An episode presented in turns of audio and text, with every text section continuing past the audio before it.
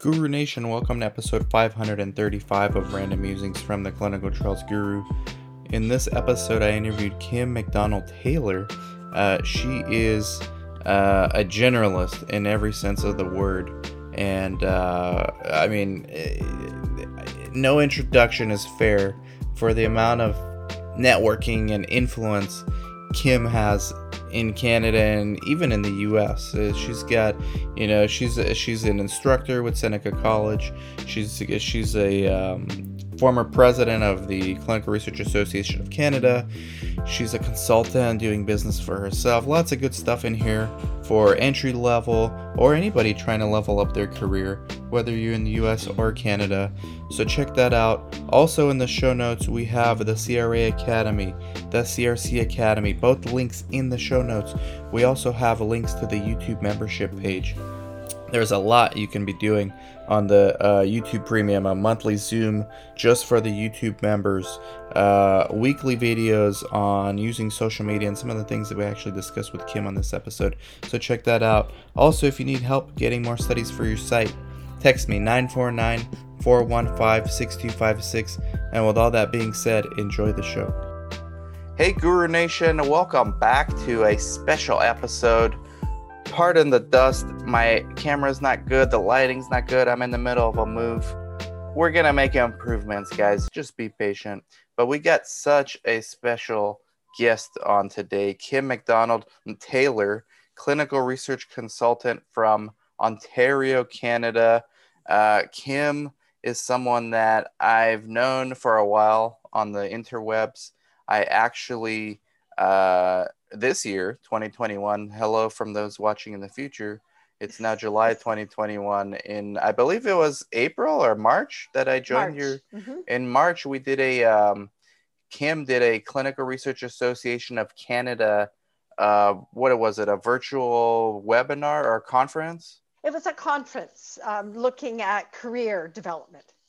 That was such a cool event. Usually, I don't do those kind of things, but uh, I'm glad I did, Kim, because I really love that speed dating aspect. Like you just click a button, it randomly gives you someone mm-hmm. else. You get like a minute to talk, and then you move on. That was a really cool idea.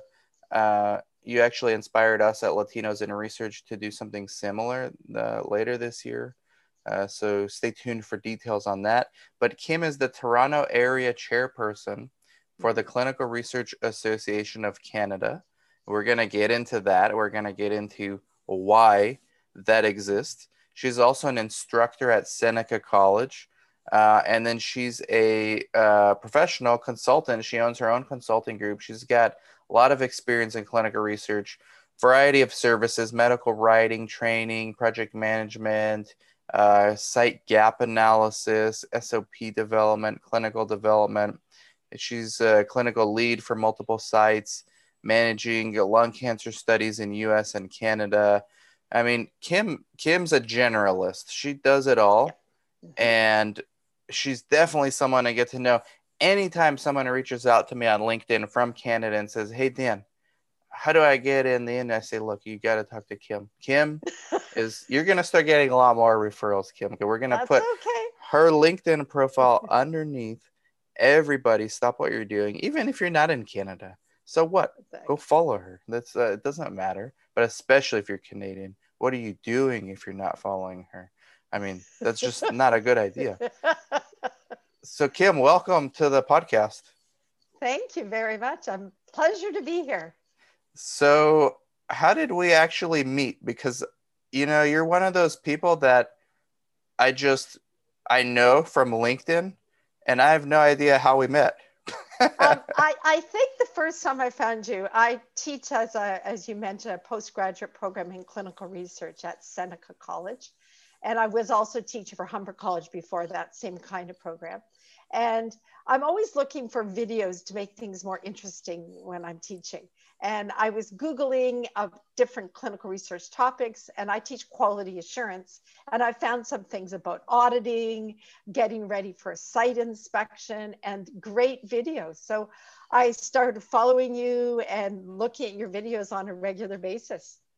Thank you. Thank you. Yeah, it's like, you know, LinkedIn's funny because you develop these relationships, but then you try to figure out when it started and you can't there's no starting point because you never met in person or anything like that so it's just kind of happens exactly. it's kind of weird but it's cool at the same time exactly. uh, so kim why don't you talk to us a little bit about um, how you got started in research like if we could go back to the beginnings you know sure. what were you doing before research and then how did you discover this industry so i'm old so things are very different back then but um, over 30 years ago, so it's 33 years ago, um, I was working as a research technician at an academic um, university doing heavy metal toxicity. I was working on my master's degree, and I realized I didn't want to stay in academia. So back then, ads were in newspapers. and there was an ad for a clinical research associate in a newspaper for Searle which is an old company that was, it was Searle Canada, but it was an American based pharmaceutical company. And I applied and I got interviewed and I got the job. So it's pretty crazy, really. What did you think, though? You saw clinical research associate. I mean, what do you think? It just sounds fancy. I really didn't know what it was. I'm not going to lie. And there was no internet to do research because this is pre internet. So I asked around. I had a kind of an idea, but when I got in the interview, it sounded great. And my boss who interviewed me, Nancy McCullough, she um, was from academia and she realized the skills I had fit.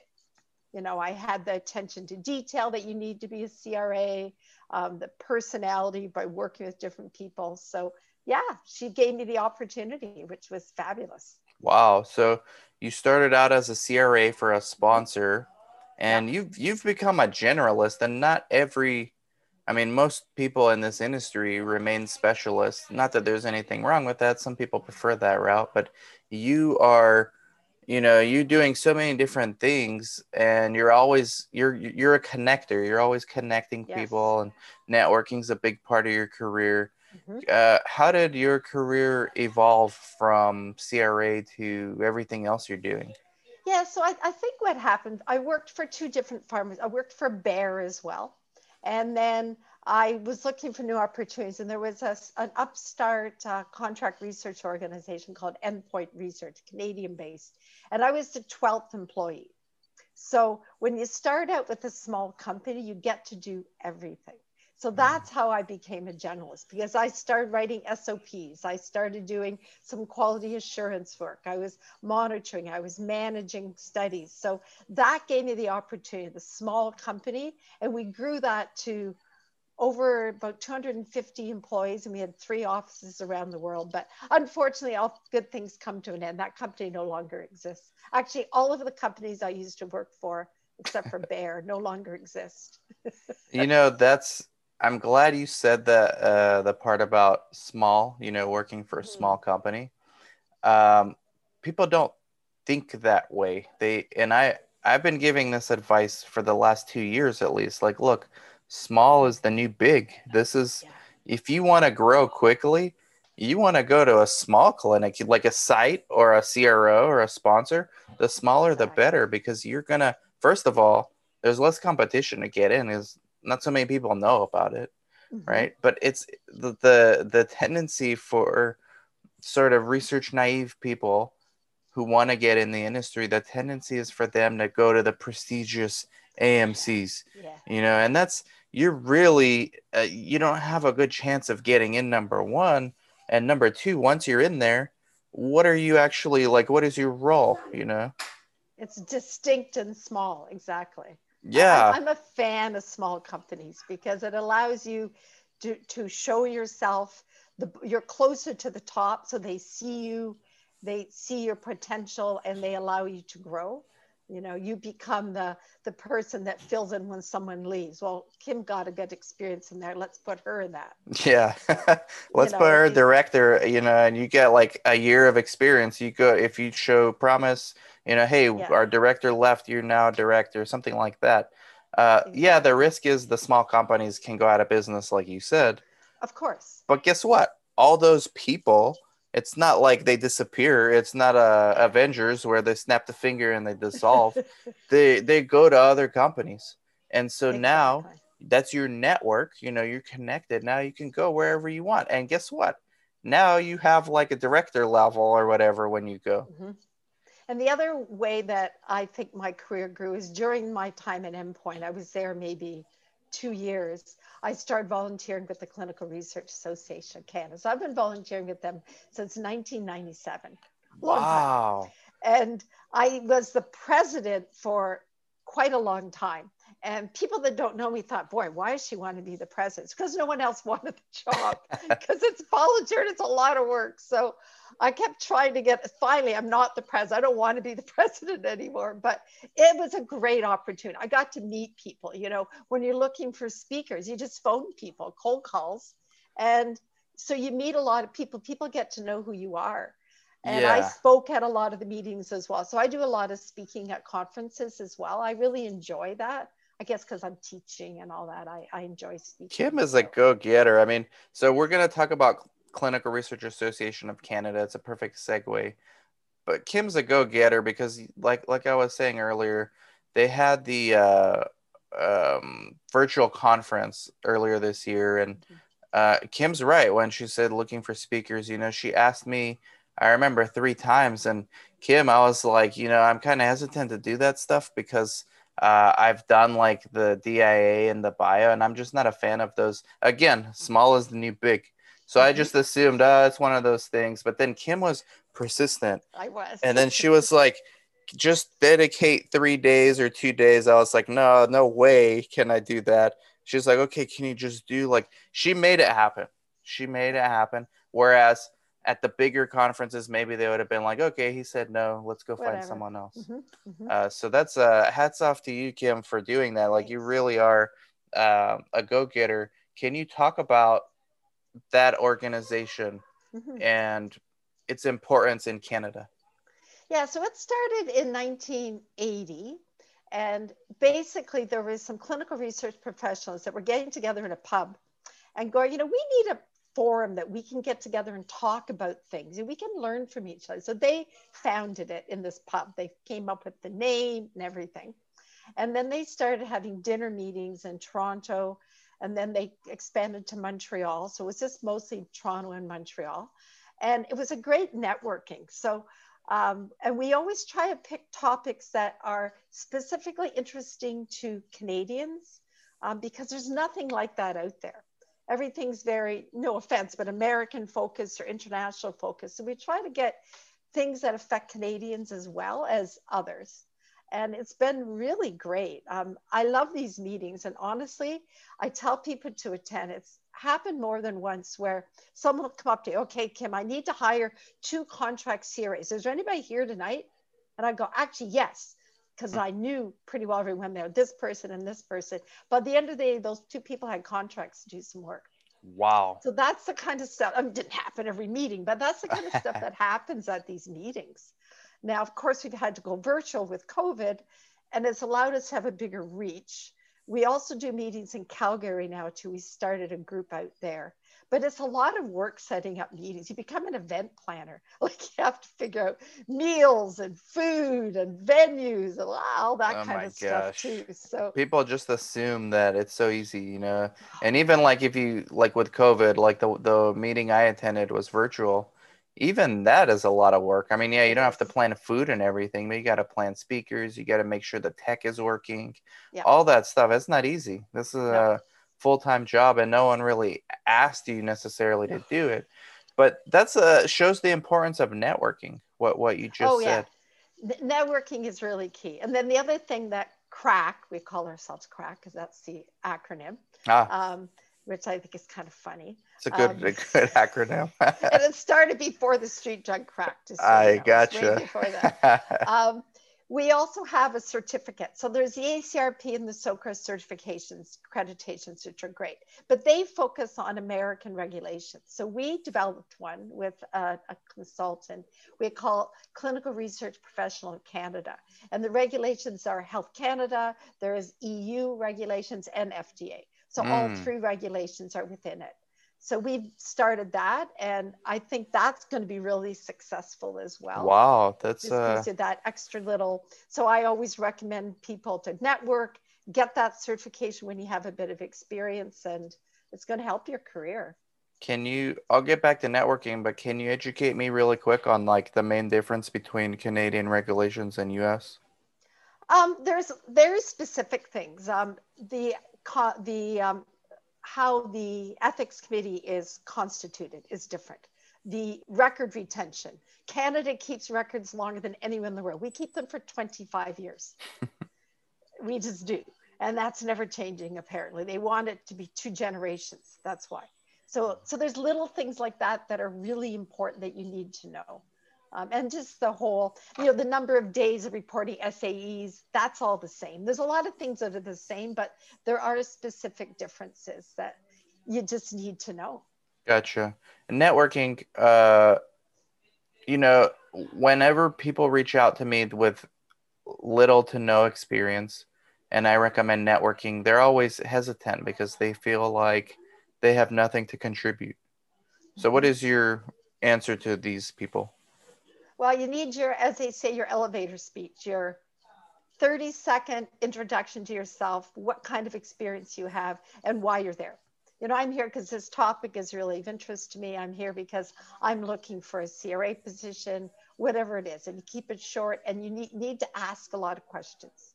You need to ask the other person about themselves. And then they just maybe talk about the, the subject that's being discussed to show that you have interest and knowledge and you just try to impress people on what you know. That, that's what right. I've done. Yeah, I kind of give similar advice. I say, look, uh, what skills do you have? Just period. Forget about mm-hmm. research. You know, yeah. some people are like really good at TikTok and social media. Do you know how much business? I'm partnered with an oncologist in LA. You know how much he's become like a famous on TikTok because he has a, a consultant. Check this out. He knows not even how to use his phone he has a consultant come in. It's it's a millennial, uh, twenty something uh, female. She comes in. She videotapes him for an hour every month. So they do like t- he changes his outfits, just an hour every month. He's got like a hundred thousand TikTok oh, followers. He's getting up. He's getting appointments from patients calling to make appointments. Wow. So point is, if you are somebody who knows how to do social media, maybe just like a little better than what a researcher is able to do, you can say, Hey, I can help you with this. I'm actually really good at Instagram or making a website or making a yeah. blog, whatever. Those skills are really great. Like I started going on Twitter and I actually helped ask my daughter, who's a millennium, okay, how does Twitter work? What is hashtag? What is that? So she gave me a 10 minute lesson and I'm on Twitter and I have a fair number of followers, which is great. And I tweet about clinical research. Yeah. Um, when there's new stuff happening, I tweet it. And I also use LinkedIn a lot. I'm on LinkedIn. Every day I spend some time on LinkedIn. LinkedIn, LinkedIn is amazing. Uh, I've gotten a lot of work from LinkedIn one of two of my new clients who I love, they're small companies. I, I, really love working with small companies because I can help them. I'm developing SOPs, I'm writing protocols, uh, you know, things like that. I got the work from um, LinkedIn. Yeah, you know, actually, I uh, I love the small market cap companies too, and it's in it's fresh in my mind because I just did the video two days ago there's a company in Canada, actually Vancouver based, called PharmaTher. Uh, I don't know if you're familiar with them. them. Yes. Mm-hmm. So they do psychedelic research, yeah. uh, ketamine, and reformulations. It's a very interesting company, but their market cap is only like 53 million US dollars. I mean, what an amazing opportunity for anybody watching to be able to go connect with them on LinkedIn partner. Is this like the type of clients you you exactly, look for? Exactly, exactly. Actually, I'm working with a, a similar kind of company working with ketamine and psychedelics. It's Canada's really big growing. in that stuff. Yeah, we have um, one of the gurus, Mark Haden, who's at in University of uh, um, BC, and so he there's a lot of spin-offs that have come from the work he's done. So yeah, there Canada. is a lot of this work in Canada for sure why is Canada like leading the way seemingly in like CBD research and um, psychedelic and different things like this? Well, we legalized cannabis, so that has a big part of it. So I think it's it's easier to do research mm-hmm. here. We're actually crack is actually holding a symposium in October on cannabis and psychedelics. I saw something like that on your LinkedIn. Yeah, Okay. yeah.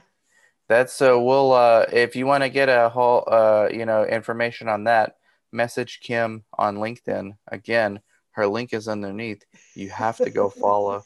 So Yeah, talk we're going to start promoting it very soon. So yeah. oh, okay, good, good, good. Mhm. I actually want to I'll join that one. Um can you so when did the transition happen from working f- for you, working for others to Okay. working for yourself? Great question. So when Endpoint closed, um, I was looking for a change and I actually switched into the reimbursement area. And I worked in reimbursement for five years, which I think was a really good experience. It gave me a business aspect of what we do and helped me understand, but I was missing clinical research. So I just decided to hang out my shingle. I got co- um, word of one contract. So I quit and I went to work for one contract. So I didn't make a lot of money the first year, I'll tell you that. And it was a bit lean, but I networked and networked and called people. I took a lot of people out for lunch and I got a few contracts with some friends and colleagues. And now I'm actually turning away business sometimes. Wow. I'm really busy, I only want to take so much. I don't want to drive myself crazy. Um, so I, I balance and I choose work that I like to do. So when I have a few gigs that I do in a reg, there's one company I train for them once a year. So that's Yeah. one thing I do. I there's another company I review their SOPs every two years. So there's a few things that I just have little steady things, and then I teach at Seneca, which you know is a little bit of it. It doesn't pay as well the teaching, but I really like it. See, the agency, like a lot of this underrated. When you start a business, first of all, it's not for everybody. I mean, we can spend an hour on this topic, but it's kind of like taking when, especially when you're starting out, it's like taking uh, maybe a step forward every day, and then once in, once like every other week, you take like five steps back. Yeah. So at the end of the month, you're still up, but all you remember is like the big failures. And this is why people quit. I think this is why people quit like so early. Uh, it can when be discouraging for sure. And I have one client who, oh, there's so much potential there, and and they haven't got any money right now, and it's really frustrating. wow. So I'm doing work gratis for them on the promise of pay coming because I just know that it's an amazing thing that they're working. I can't really say anything else about yeah, it. yeah yeah, You know, so there's there are things like that that you just get into, but helping companies succeed just gives me it makes me feel like when I retire, I've made an impact, and that's important to me in my life. So and that's I know from from interacting with you that that's uh, legit, especially working for free. You know, I'm in the same situation with one of our sponsors. Uh, people outsiders would look at us and say, "Hey, that's crazy. Why?" Yeah, you're not you're not maximizing your ROI per every hour that you're breathing. Why? What's wrong with you, Kim? What's your answer? exactly. And I'm What's like, your? it, it's self satisfaction and making a difference. You know, when you see something that's going to be really amazing, then you do it. It just Mhm. makes sense to do it. Um, I want to make a good impact. So when I retire in about five years, I hope, then I'll be in a good spot and I'll feel good about what I've done in my career. Yeah. So what? Um, because your your consulting company has been doing this for about nine, almost ten years now. 10 years, yes, 10 years. That's amazing. So I bring in other people. So I have a lot of um, virtual groups. So there's a regulatory person, Anna, that I work with all the time. So if my client needs that, she comes in and helps me. There's some other operations people, there's some CRAs. So I have a network of people that I bring in for bigger projects. Mm. Um, so I just don't do everything all by myself, but I have a little, like we're not an incorporated company together, all these people, but we all kind of work together and, and it works Wow. well. I like that. But uh, before we started recording, we were, you and I were talking about the industry. You know, I get people reaching out, U.S., Canada, all over the place, actually. And interestingly enough, like when people want to immigrate, they Canada's like right there on the list. Like I get people from all over the place that say, "Hey, I'm trying to immigrate to Canada. Can you help me find a job there?" Usually, I tell them about crack, uh, mm-hmm. the organization, not not not the drug, crack, and then I tell them, "Hey, Kim, Kim uh, is a good person to get to know." But I, I don't have anything other than that. But you you were telling me before we started recording about you've never seen the industry like this. What do you mean by this? Well, it's interesting. On LinkedIn, especially, I'm noticing a lot of entry level positions being posted. And I post them, I copy them and post them on, on the Crack LinkedIn group, which you should join. Um, it's a great group. Well, you've joined it, but I'm telling the people listening yeah, yeah. to join it um, because there's some like literally there's probably three or four jobs a week that are entry level that are coming up at sites, at pharma companies, at consulting companies, and, and mid level jobs, and also senior, of course. But I've never seen so many jobs available. I think there was a slowdown during COVID, and now they're starting up again. There's a lot of work out there right now, which is great. My students, uh, Seneca, are really excited because I think there's a lot of opportunities for them to land really good positions. I think so, so too. And I also think for someone coming to Canada, taking one of these post grad programs, I really recommend it. It gives you a really good basis. They have a really good reputation. There's a few of them around. Um, if you go to an employer and you have that, they know that they're not having to start from the bottom teaching you, that you have a level of knowledge mm. that you're going to be able to apply. You're going to hit the ground running, which is what employers always want. Yeah, no, good point because I think um, people, and this is just human nature, but the tendencies to think about your needs first, and you're not necessarily thinking about what why the employee wants the or the employer wants this. You know, the employer wants this because they want to at least know that you understand research, so that you know what you're getting yourself into. But they don't want you quitting after like two weeks of onboarding you. Yeah. Because it's not for you. So those yeah. kind of things at least set a foundation like okay this person at least knows they took a three month course or whatever that's why our cra crc academy is good too i think you yeah. know you know what you're getting into. You're less likely to quit basically. yeah, these programs are one year. They have four months of school four months of an internship and four months of school. So there's wow. a lot of schooling they learn it's a pretty intense program. Is that seneca college? Yeah. Okay. and humber college has something similar. Um, Michener college has something, but it's less intense, it's shorter. And then McMaster has one which is less intense as well. But there's a lot of programs out there, whatever fits your needs. Mm. Um, but they're pretty intense. You really do learn a lot. Like I have them writing SOPs. So when you write wow. an SOP, you appreciate what an SOP is all about. right? I had, oh, maybe you can help answer this viewer question. I had one yesterday. I can tell they want me to help them with their job interview. Uh, but basically, they said, "Hey, how do I write an SOP for site GCP training?" And I said, "Well, look, it's like every year, every two years, look at the vendors, come up with SOP." What would you say to this person? Um, I always think an SOP is just like a recipe. What do you do normally? Write down those steps. Okay, now embellish them all make them more detailed, and there's your SOP. and then format it, and you're done. Like it doesn't have to be pretty. Yeah. It's literally the steps that you take. So I always say it's a recipe. Yeah. And it's a fairly detailed recipe. I like that. Yeah. Deconstructing the yeah. elements. Um, yeah, the, a lot of detail goes into. If sounds easy, it's not easy when oh, you're no, actually doing it. I write a lot of SOPs for my clients. I've written hundreds of SOPs. So wow. Yeah, no, it's not easy, and every company does them a little different. Yeah. So I've only done SOPs for the sites that I own, and yeah. I revive. I jump in, and when uh, CRAs ask, "Hey, do you have a SOP for?"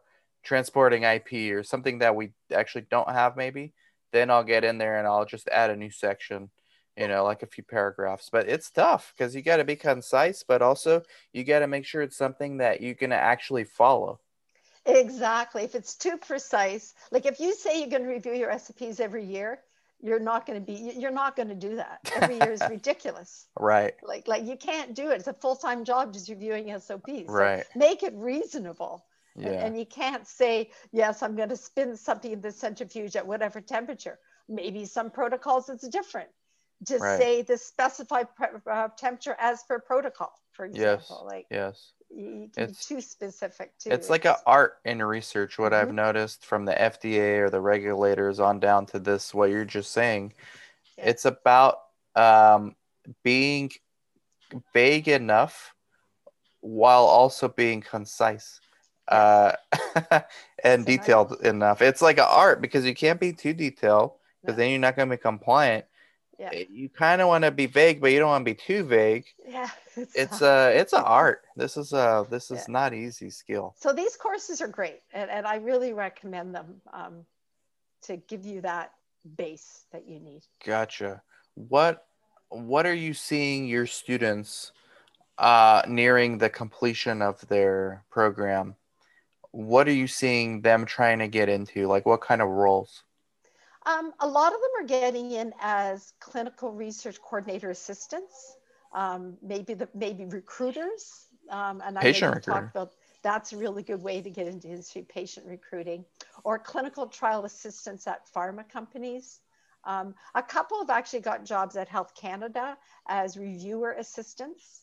So you start at the bottom, you know, assistant role, but you move up quickly. Mm, yes. Um, there's a lot of different kinds of roles, um, and there's a lot of these uh, CROs that are looking for data management people that you can also go into that. You know, data management's a thing that I I need to learn more about. Uh, do you know enough about this to i get those questions a lot also well there's a lot of um, clinical review that's involved in data management so they need clinical expertise to help them with some of the decisions they make um, you can be a data entry person that's not a very exciting job but it can move up to being data manager um, really critical and there's a lot of data management companies that just do data management um, mcdougall scientific is a really big one yeah Canada, but there, there's lots of different ones that do that, just data management. And then there's companies that do the whole gambit. Um, like yeah, the big CROs. Uh, yeah, the, so because I, you know, and I, I always think compartmentalize like, okay, data management, they're like in a silo, they're tech people, they're just looking, but you're saying that there's somebody, there's a opportunity for somebody who understands someone like you maybe or maybe not as experienced as you like something no, more you wouldn't need to be as experienced as me. Some of our staff or some of our students have gone into data management roles um, even designing questionnaires ah okay. you know so you need a clinical understanding a patient understanding to do that sort of thing I see. Because if you leave those aspects up to the data management geeks, like the people yeah, programming the thing, they don't know what patient, you know, have to go through, or they don't know what it takes to actually run a study. It's kind of like the SOP. You got to be compliant. You know, you can't just build a rigid exactly. system. I yeah. gotcha. So, what so are these roles called, though? Like these people who do this? Uh, that's a good question. I'm not really sure. data, data management assistant, I think uh, something like uh, that. I, I, I actually really am not sure, but wow. I know a lot of them have gotten roles like that. Um, so there's a few. There's a company Axiom that seems to hire a lot of our grads, and they do work like that. So wow. Um, and you know, then they move on. Like some of these students come in, they're nurses, and I go, "Oh, nursing, you're going to do great in this." And with this background, they land roles as a research coordinator. Yeah. Because I've got the clinical research nurse, boom, right into to coordinating, which is fabulous for them. So yeah, that's awesome, Kim. Um, I guess as we're wrapping up, where do you see uh, research like this next decade? A lot more virtual. Um, I see a lot of virtual trials. We've had to pivot there very quickly, and that's very unusual for the pharmaceutical industry to move quickly. So I think a lot of wearables. So wearables is a really growing area that people could get jobs in probably helping understand the kinds of wearables that patients need so that they don't have to come into the clinic for their visits. It also helps with getting those patients that are lower socioeconomic strata that can't afford to get to the sites. They can do studies still. So we're going to have more diversity in our clinical trials by using wearables and virtual trials. So a lot of advantages there. Um, and I think a lot of these small niche companies, you know, in the psychedelics and other areas like that are going to be coming up and doing some really important research. Awesome. Well, Kim, uh, thank you so much for being on. Uh, link to Kim's LinkedIn underneath.